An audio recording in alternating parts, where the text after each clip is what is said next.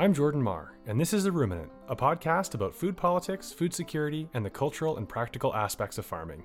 You can learn more at theruminant.ca, and you can email me at info at theruminant.ca. All right, let's do a show. Today's main segment is about crop wild relatives. So, on this show, we spend a lot of time talking about where our food comes from, but today we're going to focus on where our food comes from.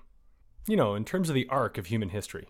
Have you ever looked at an ear of corn and considered that it's the product of a wild ancestor plant that's dramatically different in form, flavor, and function? The conversation you're about to hear is focused on the genetic forebears to our modern crops and why they're still important.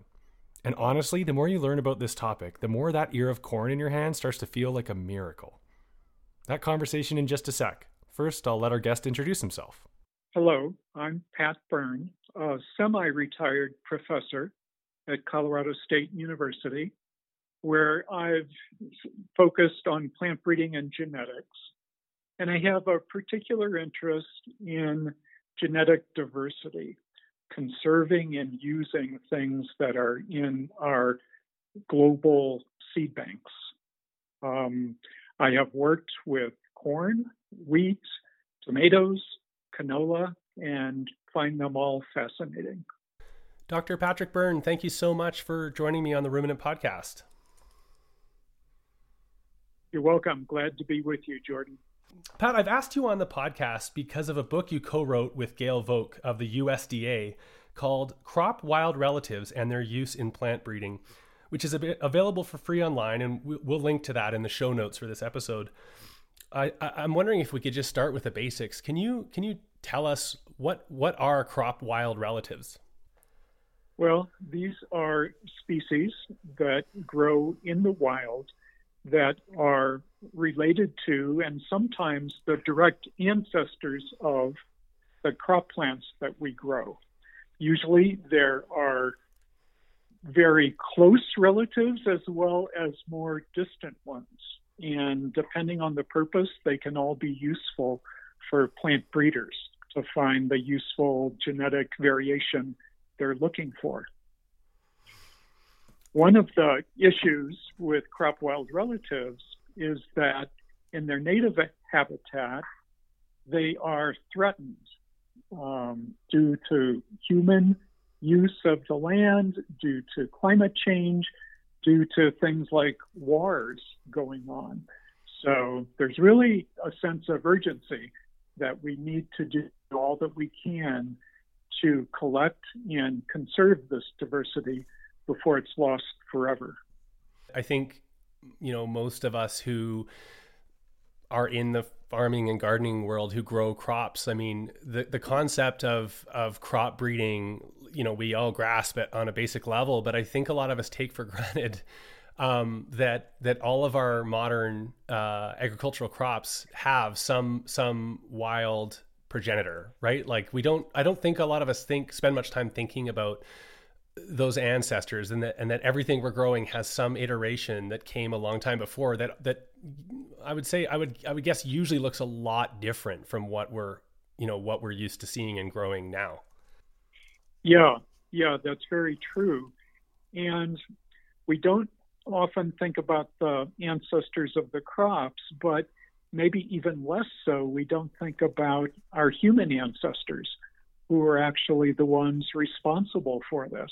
So I think as a species, we're hugely indebted to those people over many generations who, through their power of observation, were able to identify particular variants that would be useful for uh, increasing uh, productivity and, and selecting for those crops.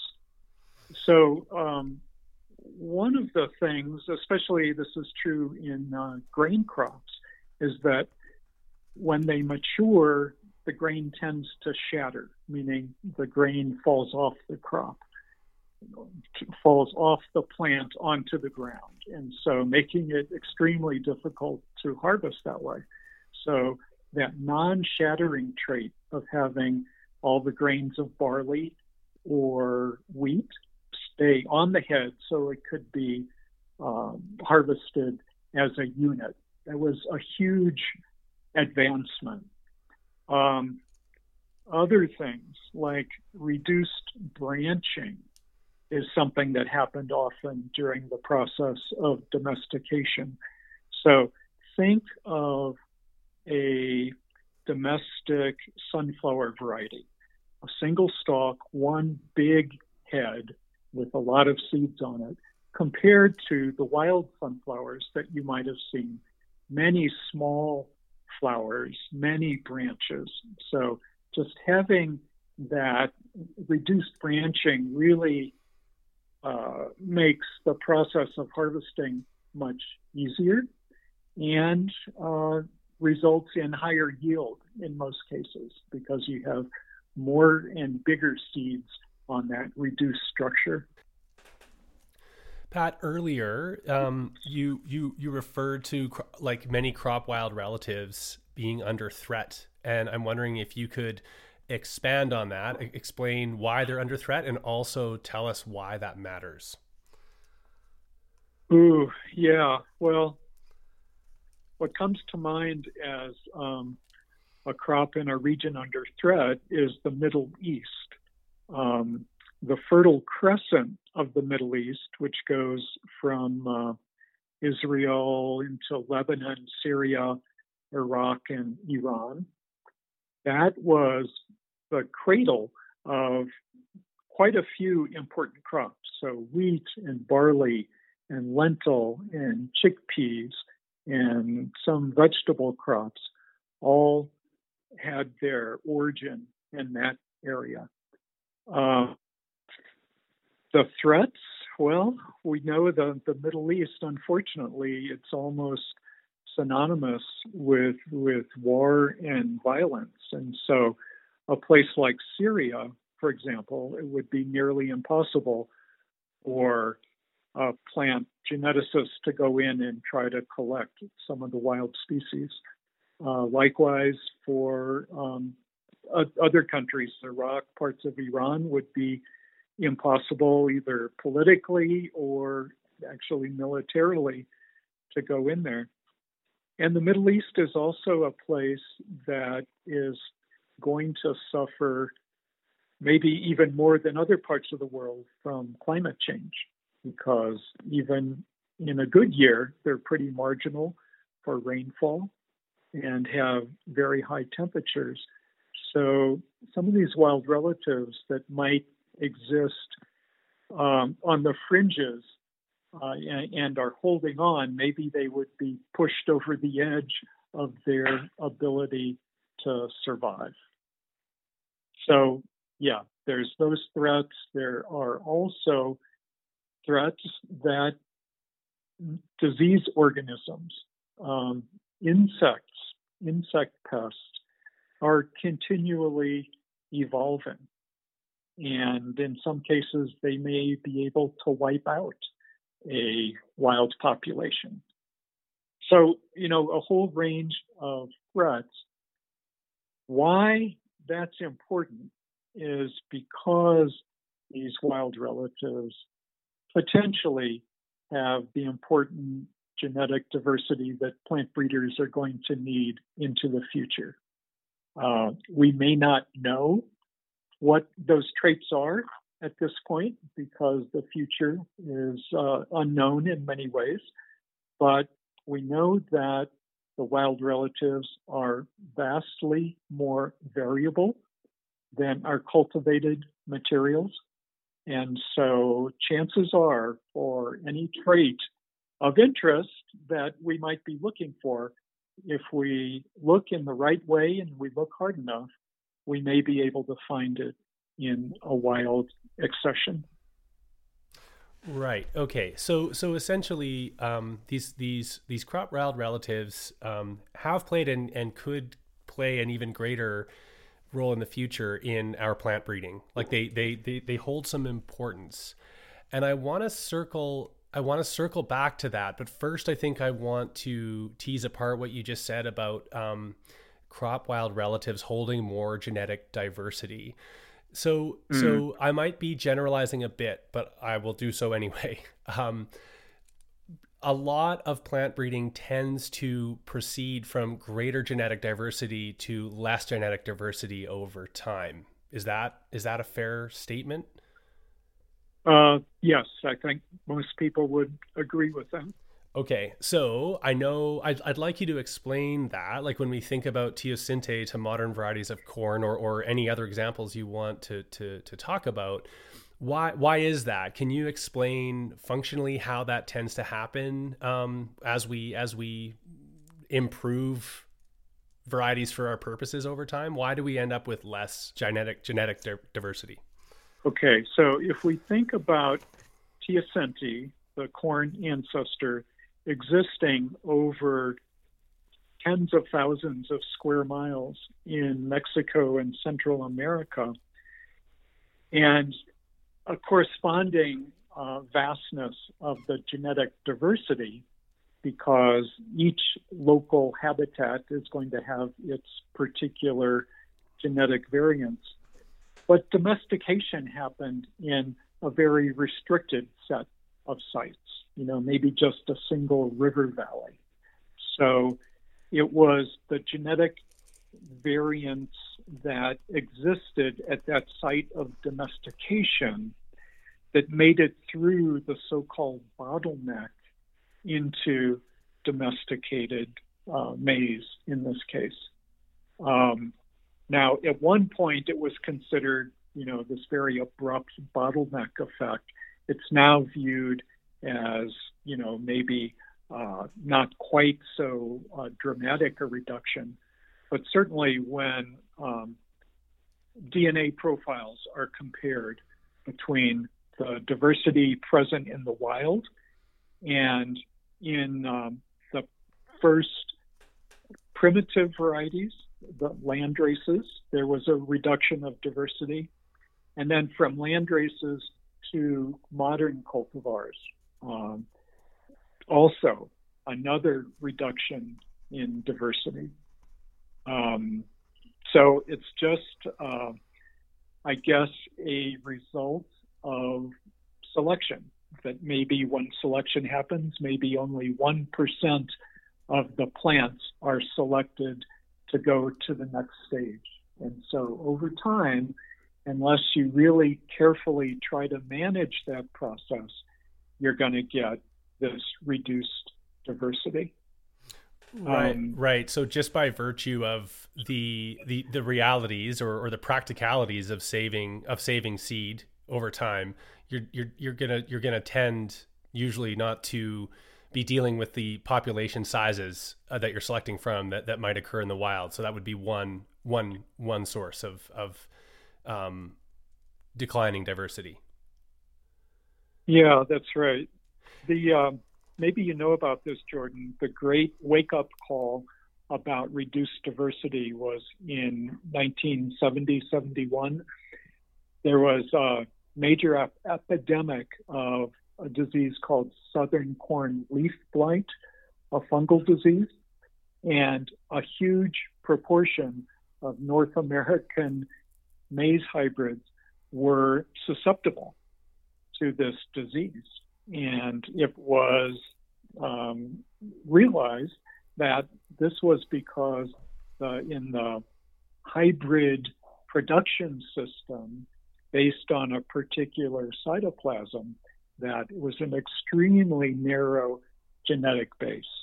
So this set off alarm bells, and ever since then, there have been attempts, um, you know, very direct attempts to increase the amount of diversity in our major crops.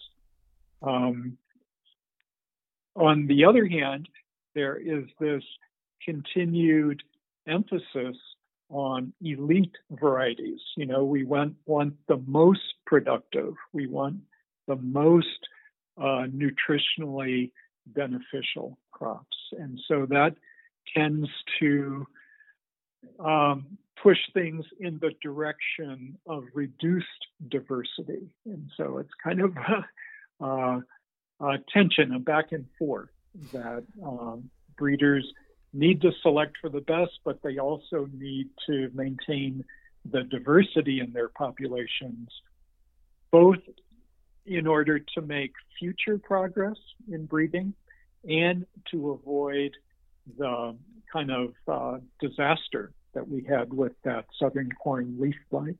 Right. And I was going to you you just I was actually just my follow-up question was going to be if if another issue is just in our quest for predictability and uniformity if that ends up contributing because we don't especially earlier on perhaps we in our history we didn't fully understand that um, I guess how how different genes interact, or how in selecting for one we might be inadvertently um, like like uh, canceling out or or eliminating others um, because mm-hmm. we're so mm-hmm. focused, I guess, on phenotypes, like on what we see on the corn, rather than what might be happening at a more molecular level, or or kind of beyond what we can see or see, smell, and and and taste and touch. Yeah, and you know, now there a lot of breeding does use genomic information. So breeders, at least in some crops, in some situations, have a more complete idea of the genetics of what they're selecting. Um, so they have a greater ability to select for the, the desired type but they need to be cautious that they don't select uh, in such a way that it reduces the diversity. Um, you know, they they may select for um, greater traits, greater performance in a variety of traits, but they also need continually to bring in other sources of diversity and whether that's cultivated diversity from other parts of the world or possibly wild relatives as well. But um, most breeders do try to have uh, at least part of their programs strategically designed to uh, incorporate diversity on an ongoing basis. Pat, what the the original question that led us to finding your book and to you and to inviting you to come on the podcast was was actually about land races because um, I guess my production partner and I wanted to understand a little better what land races are because we see it used slightly differently or defined differently in different contexts. So I kind of wanted to spend a little bit asking you about land races and maybe we could start with with the definition that, that that that, most applies to this conversation. Can you can you tell us? You've touched on it already, but can you explain how land races kind of act as a bridge between crop wild relatives and the cultivars that that are the result of are are very stabilized and are the result of like many many many years of breeding? Mm-hmm. Yeah, and you're right that there are different definitions of landrace, but the one that I find to be useful is um, landrace is a traditional variety, often with low yield potential, but very well adapted to a particular um, situation. Uh, often it would be a low input subsistence farming type of situation. Um, very resilient, maybe to um, drought or heat, for example. Um, and uh, food preferences as well. For example, in Mexico, people are very particular about the type of corn used for tamales or for tortillas or other dishes. So, um, very well adapted to specific areas, um, but lower yield potential than uh, what would be desired in, in modern productivity. Now, land races are almost always more diverse than domestic cultivars. Um, and that is because their um, pollination is not controlled, and so there's a lot of cross pollination that happens among the plants, uh, maybe within a field and then between neighboring fields. So there's a lot of uh, genetic uh, flux going on in these materials, and they were um, the, the sources of many of our productive uh, materials we grow now. For corn hybrids, for example, were initially developed between two land races in the U.S. Corn Belt. Um, so started off very diverse, and then, as we've already discussed, over time um, reduced. But now I think land races are being looked at again as a very uh, fruitful potential source of variation. Right. So it, it, sounds to me like you're almost describing a, a, a continuum, really, and and that land races kind of represent a medium point where we've domesticated a crop wild relative to a large extent, but there's still a higher level of diversity um, at that point. Uh, beyond beyond that point, we we get into domesticated cultivars that are going to you know have been selected a lot more and be able to perform a lot better and, and produce the characteristics we want but under more limited conditions. Um, certain rates of fertilization just less just less resilience. So i'm describing a, a, a continuum of decreasing uh, uh, genetic diversity like we talked about before or or or also just um, decreasing resilience really uh, as we as we as we proceed uh, down the line towards you know the cultivars, the, the domesticated cultivars we're planting. Do I have that about right? Yeah, um, I, I would make the point that not all land races are going to be good performers and um, you know useful in breeding, but some will. So I think it's important that we conserve these because we never know what the traits are that we'll, we'll use. Now, sometimes uh, heirlooms the, that that's another fuzzy term. I'm sure you're familiar with, and some some heirlooms would be land races, and uh, I think in some among some members of the public, heirloom is considered uh, universally to be a good trait, but there's some pretty crummy heirloom varieties out there too, and you've probably seen these as well. Um, so, um, you know, it, it's not to say there there are not good heirlooms, and, and we should be growing and conserving these, but but they're not all going to be uh, ones that we want to use in a breeding program. So, just to wrap my head around this, I'm like, let me give you an example. Can could a farm? I was later on in our conversation. I intended to ask you about how on farm farmers could be, kind of interact with these ideas and perhaps put them into practice.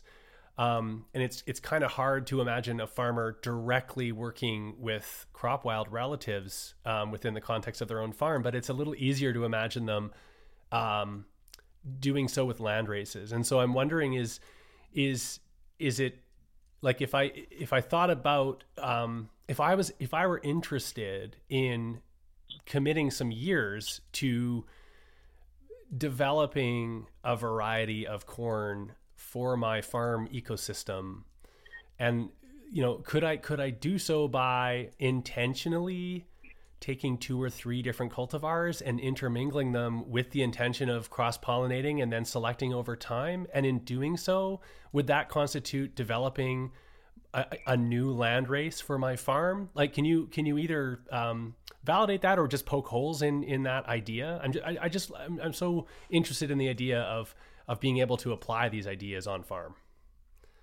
Mm. Yeah. First of all, um, let me mention about using crop wild relatives, yes, they can be very difficult.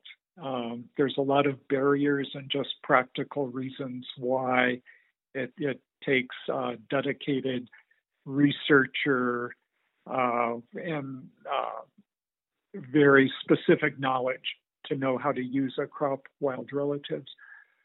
But um, with land races, yes, and corn is a good example where it's easily cross pollinated because the tassel and the silks are separate, and you can certainly isolate the two and make cross pollinations.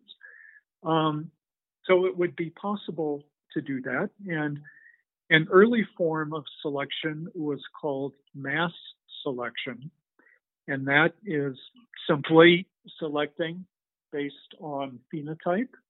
Could be uh, selecting like the the best 10% of ears, for example, from a harvested pile of ears. Um, there could be more sophisticated ways of doing that, which would be to try to um, do some replication of the the ear. So not just select the ear, but take the ear and grow the kernels in replicated plots. Okay, and uh, record the traits of interest and then select on that basis. So, not so much selecting on the basis of the phenotype of the ear per se, but selecting on the basis of the progeny of that ear. Okay, so that would be selecting on the ability of that, that ear to pass on its traits to its descendants. Okay, but um, Jordan, I know that there are farmers in the Midwest US that have been very interested in this and developing their own open pollinated corn varieties. And um, there's also, I know, among some of our tribal communities, they have had an interest in conserving and improving some of their native varieties. So if you like, I could see if I could pass on some information or contacts about that. That would that would be wonderful. So thanks for that, Pat. But let's let's get back to crop wild relatives then. Um, you know, we've we've already touched on uh, the importance they they have played and can play, will play in uh, improving our domesticated uh, agricultural cultivars. Um, so I'm just wondering if you could, I guess, expand on that a bit. I, am just interested in knowing, in like, I guess, some examples of of of what how scientists are working with them now um, to to improve our our crops. Um, and I guess also just like whether how easy or difficult that is. it sounds like it would be difficult. Yeah. Well, there are some uh, good success stories of using wild relatives. Um, tomato breeders tell me that virtually all disease resistance in modern tomato varieties comes from wild relatives. Um, and there are many of these wild relatives of tomato growing in the Andes. And fortunately, they've been well collected and they're part of global germplasm systems. So, uh, tomato is a crop that you're undoubtedly aware can suffer from many diseases, and um, so those have been incorporated. Another example is uh, sunflower, where the ability to make hybrid sunflowers came from a wild relative. Um, you know, and sunflower is one of the crops or species that can grow, or genera, I should say, that grows all through North America, from Canada all the way through to Mexico. And uh, these have been wild collected as well. It's interesting that most of the work to make modern domestic sunflowers didn't happen in North America, but in Russia. It was Russian plant breeders that selected uh, sunflowers for the high oil trait that is so important now, and uh, for the ability to, to make hybrids. And so, hybrid sunflowers is now the basis of our sunflower production. So, from North America to Russia and Ukraine, And now back to North America, we're taking advantage of the global exchange of germplasm. And I guess that's a point that I would like to make is that it's so crucial to the future of agriculture that we maintain this system for international exchange. And unfortunately, there are certain things happening that are tending to reduce that exchange. But it, has been very important in the past and will continue to be. And now, one more example that I'll give is with wheat. Um, there has been a new race of the pathogen that um, causes wheat stem rust, one of those uh, very uh, recurring diseases that have happened all throughout history. But a new race developed in East Africa in the 1990s. And uh, there's been attempts to look through germplasm banks to find good, durable sources of resistance. And one that looks like the most powerful and most broad based resistance came from a wild relative of wheat. Um, so it was based on genomic information to actually identify the, the gene and the particular DNA sequence that was responsible for that resistance. So, um, yeah, researchers are, are employing more and more sophisticated techniques to try to pinpoint in crop wild relatives, not just genetic variation in general, but specifically what is it about the, the relevant gene that is causing the, the crop improvement. So there are lots of examples, many more as well, but I think it is important that um, we, we probably do a better job of documenting the success stories just to ensure continued funding and support for our germplasm systems. Maybe maybe I'll try this, Pat. Like maybe we can get at the importance with with this question. This this this might be hard for you to answer, but maybe not. Are there any examples you can think of where we we scientists are are desperately trying to locate a crop wild relative because of a of a problem that's happening in a major crop right now and are, are struggling to to to to either locate the relative itself or just to isolate the trait that that that we need? Well, I know the uh, trait or a problem that's causing a lot of anxiety in Colorado wheat production is wheat stem sawfly and that's a problem. Um, I think it extends into Canada. Certainly, it's important in Montana and uh, Nebraska, Kansas, Colorado.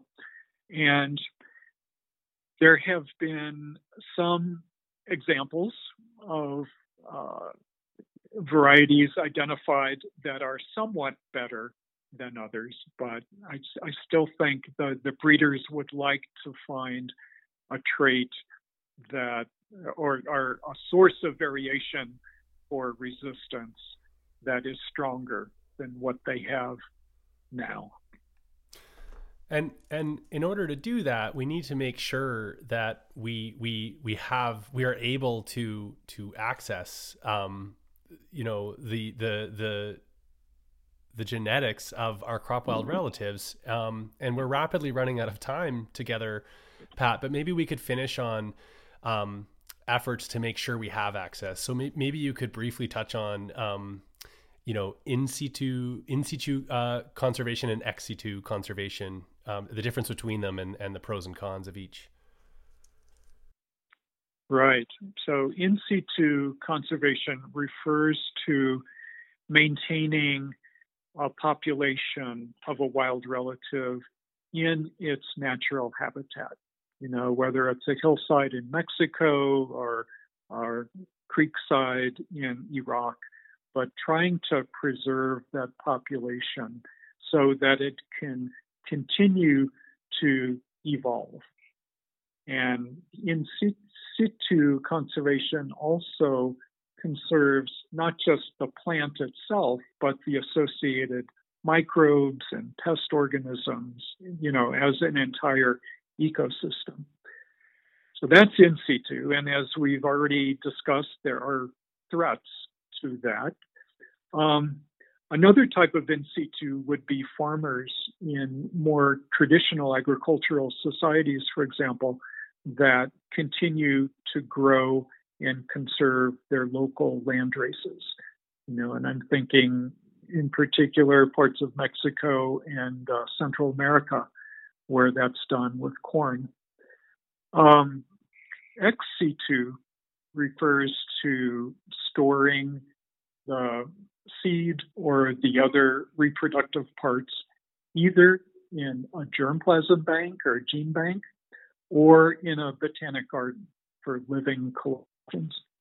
Um, the seed bank or gene banks are um, more secure in most cases than in situ, but there are problems involved with that as well. Um, what you're collecting is just a snapshot in time, so it's not the continuing evolution of that population. And it can be difficult to regenerate the collection. Uh, collection might be viable, say, for 25 or 50 years, but eventually would need to be regenerated. And every time you do that regeneration, there's a risk that you would lose some of that variation. You know, process called genetic drift, where the genetics of that collection would change over time. Um, so both in situ and ex situ are considered important and need support to continue um, their uh, those efforts. There is a global organization known as the Crop Trust. It's based in Germany, but it's very international, and they have taken on themselves the particular um, mission to help conserve crop wild relatives, especially in centers of origin and diversity of the world's important crops, and especially for parts of the world and national gene banking systems that are have working with limited resources. Um, so they're doing a tremendous job of trying to train people and to provide funding for uh, both collection and maintenance of uh, germplasm collections. All right. Well, I'll I'll make sure in the show notes, Pat, that we link to the Crop Trust in case people want to learn more. Um, Pat, I also wanted to ask you why why crop re- relatives aren't used more, or what barriers exist to them being used more um, to to improve our, our crops.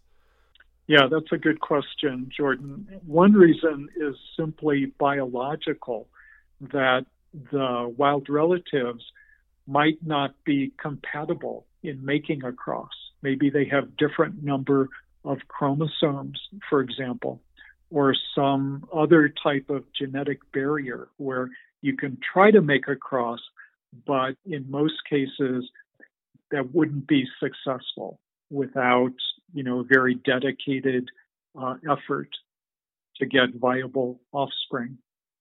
Another reason is known as linkage drag, and that refers to the fact that there could be some va- very valuable gene in a wild relative, let's say disease resistance, but it is linked genetically to a negative trait.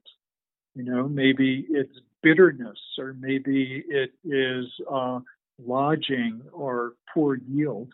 So separating out the, the key benefits from the surrounding negative traits is, is a challenge. Um, with DNA technology, that is becoming easier to do, but still it's a concern. Another problem has been just uh, getting wild relatives to grow in a place. You know, most of our wild relatives are from more tropical latitudes, and we, when we try to bring them into the U.S. and Canada to grow, you know, the day length is going to be completely different. Uh, they may not even flower.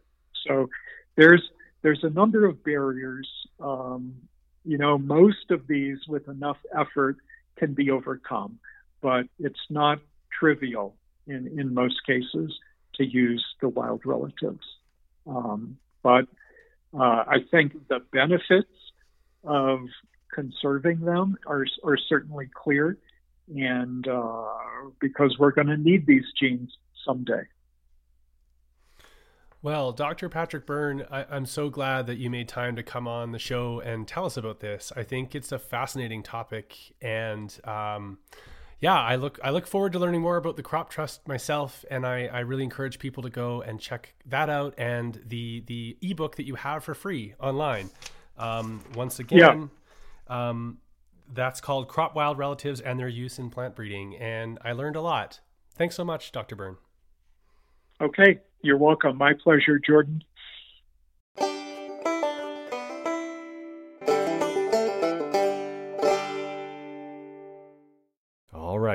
And now for the segment that eases the pain. It's the Farmer Questionnaire.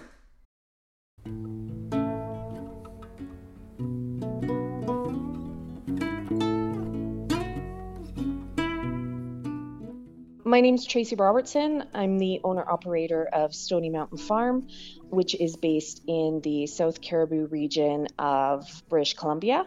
We recently relocated the farm from Squamish, so we were in Squamish for the last 14 years and um, moved up to the Cariboo region in September 2021. We operate a mixed livestock farm. Um, we produce laying hens for eggs, meat chickens, holiday turkeys, farrow to finish heritage pork, and um, we have a small herd of Icelandic sheep that are for fiber and lamb. We also will be producing um, our own hay this summer for the first time, so we're excited about that. What's one of your favorite breeds or cultivars? Um, so, being a livestock farmer, I'm going to go with breeds.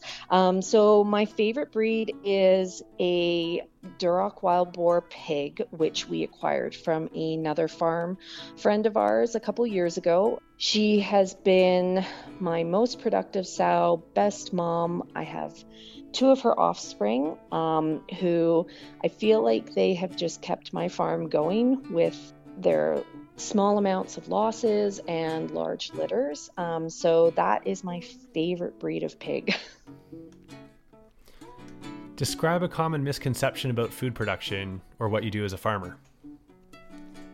Um, I feel a misconception um, for us comes from customers at the farmers markets. Um, as we sell um, eggs, we will show up with coolers full of eggs, and people are always curious about how many eggs we bring to market. And I feel like with that, people see how many we sell and will be like, oh, at $8 a dozen, oh, they're killing it. And I feel like a lot of people think that because we're busy or we have lineups at the market, that we're just killing it financially.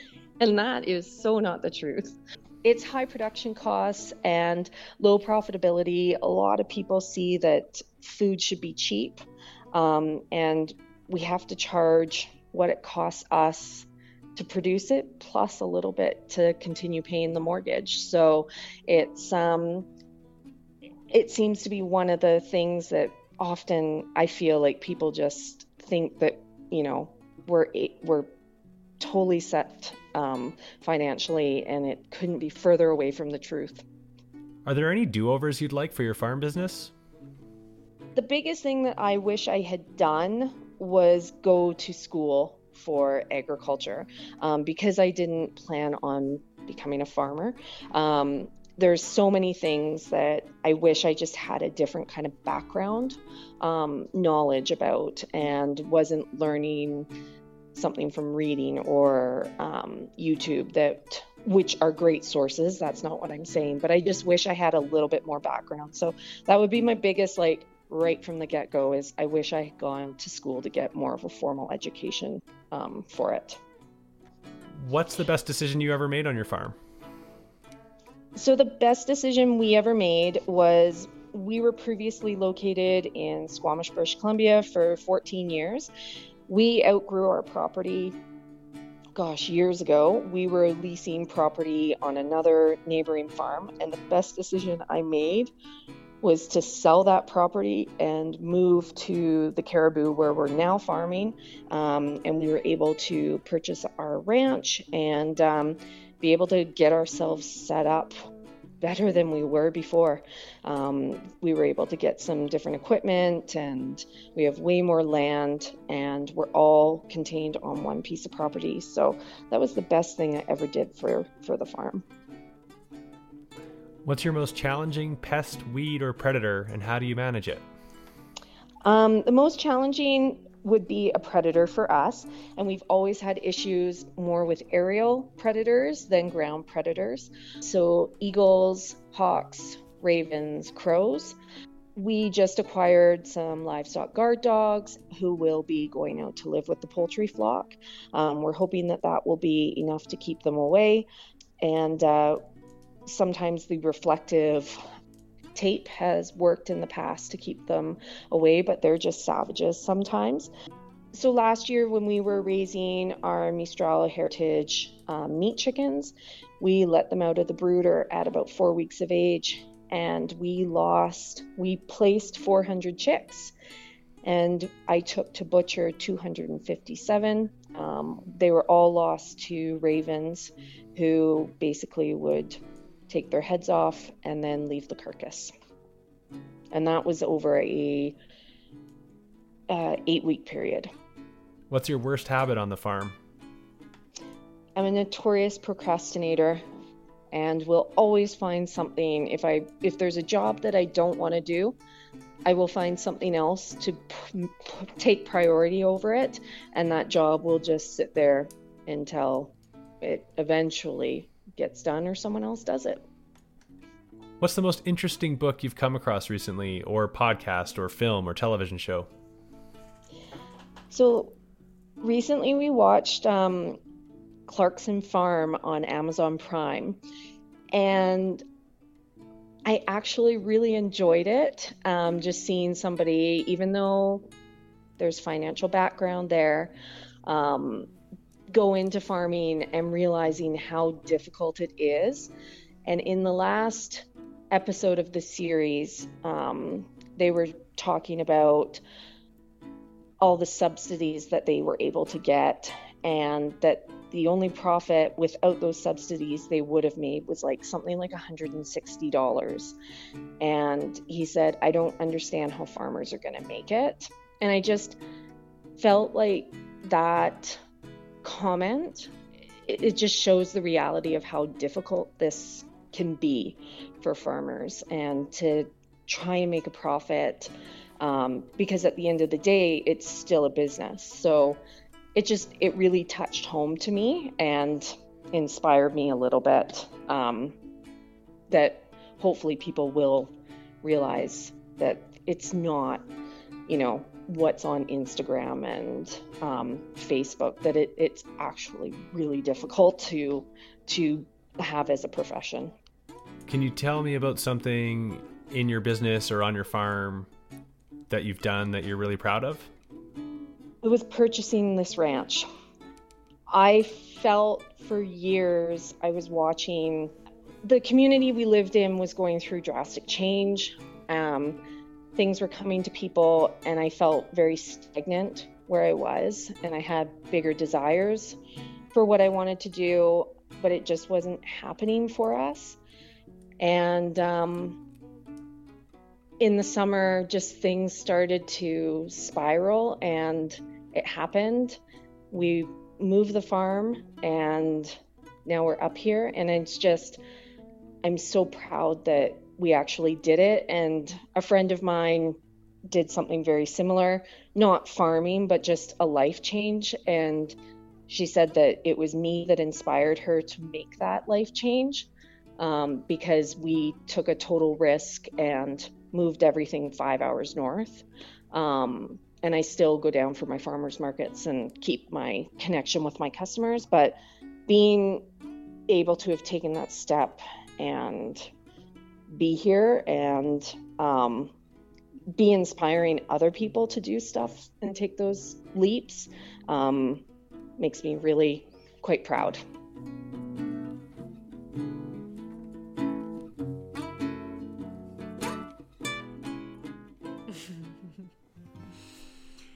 Today I learned I don't need Okay, that's it for this episode, which was researched and co produced by Philippa Mennel. Thanks, Pippa. Oh, and if you want to learn more about Dr. Patrick Byrne's work or crop wild relatives in general, check out the show notes for this episode. We've got some links there that you'll uh, want to check out. See you in two weeks, everyone. No clothes so we never have laundry. We'll owe nothing to this world of thieves. Live life like it was meant to be. Ah, oh, don't fret, honey. I've got a plan to make our final escape. All we'll need is each other, a hundred dollars, and maybe a roll of duct tape and we'll run right outside of the city's reaches. We'll live off chestnut spring water and peaches. We'll owe nothing to this world of thieves and live life like it was meant to be.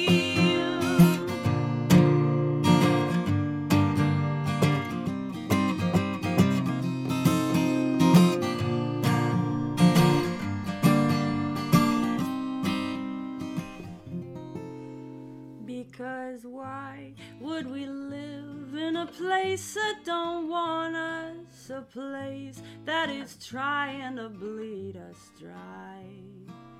We could be happy with life in the country, with salt on our skin and the dirt on our hands.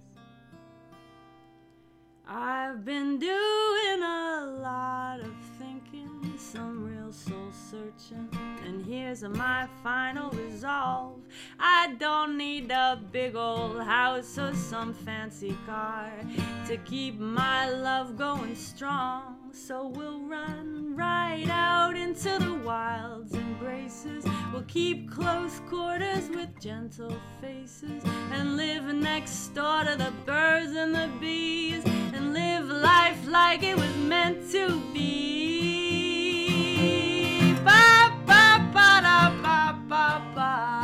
ba ba ba da da da.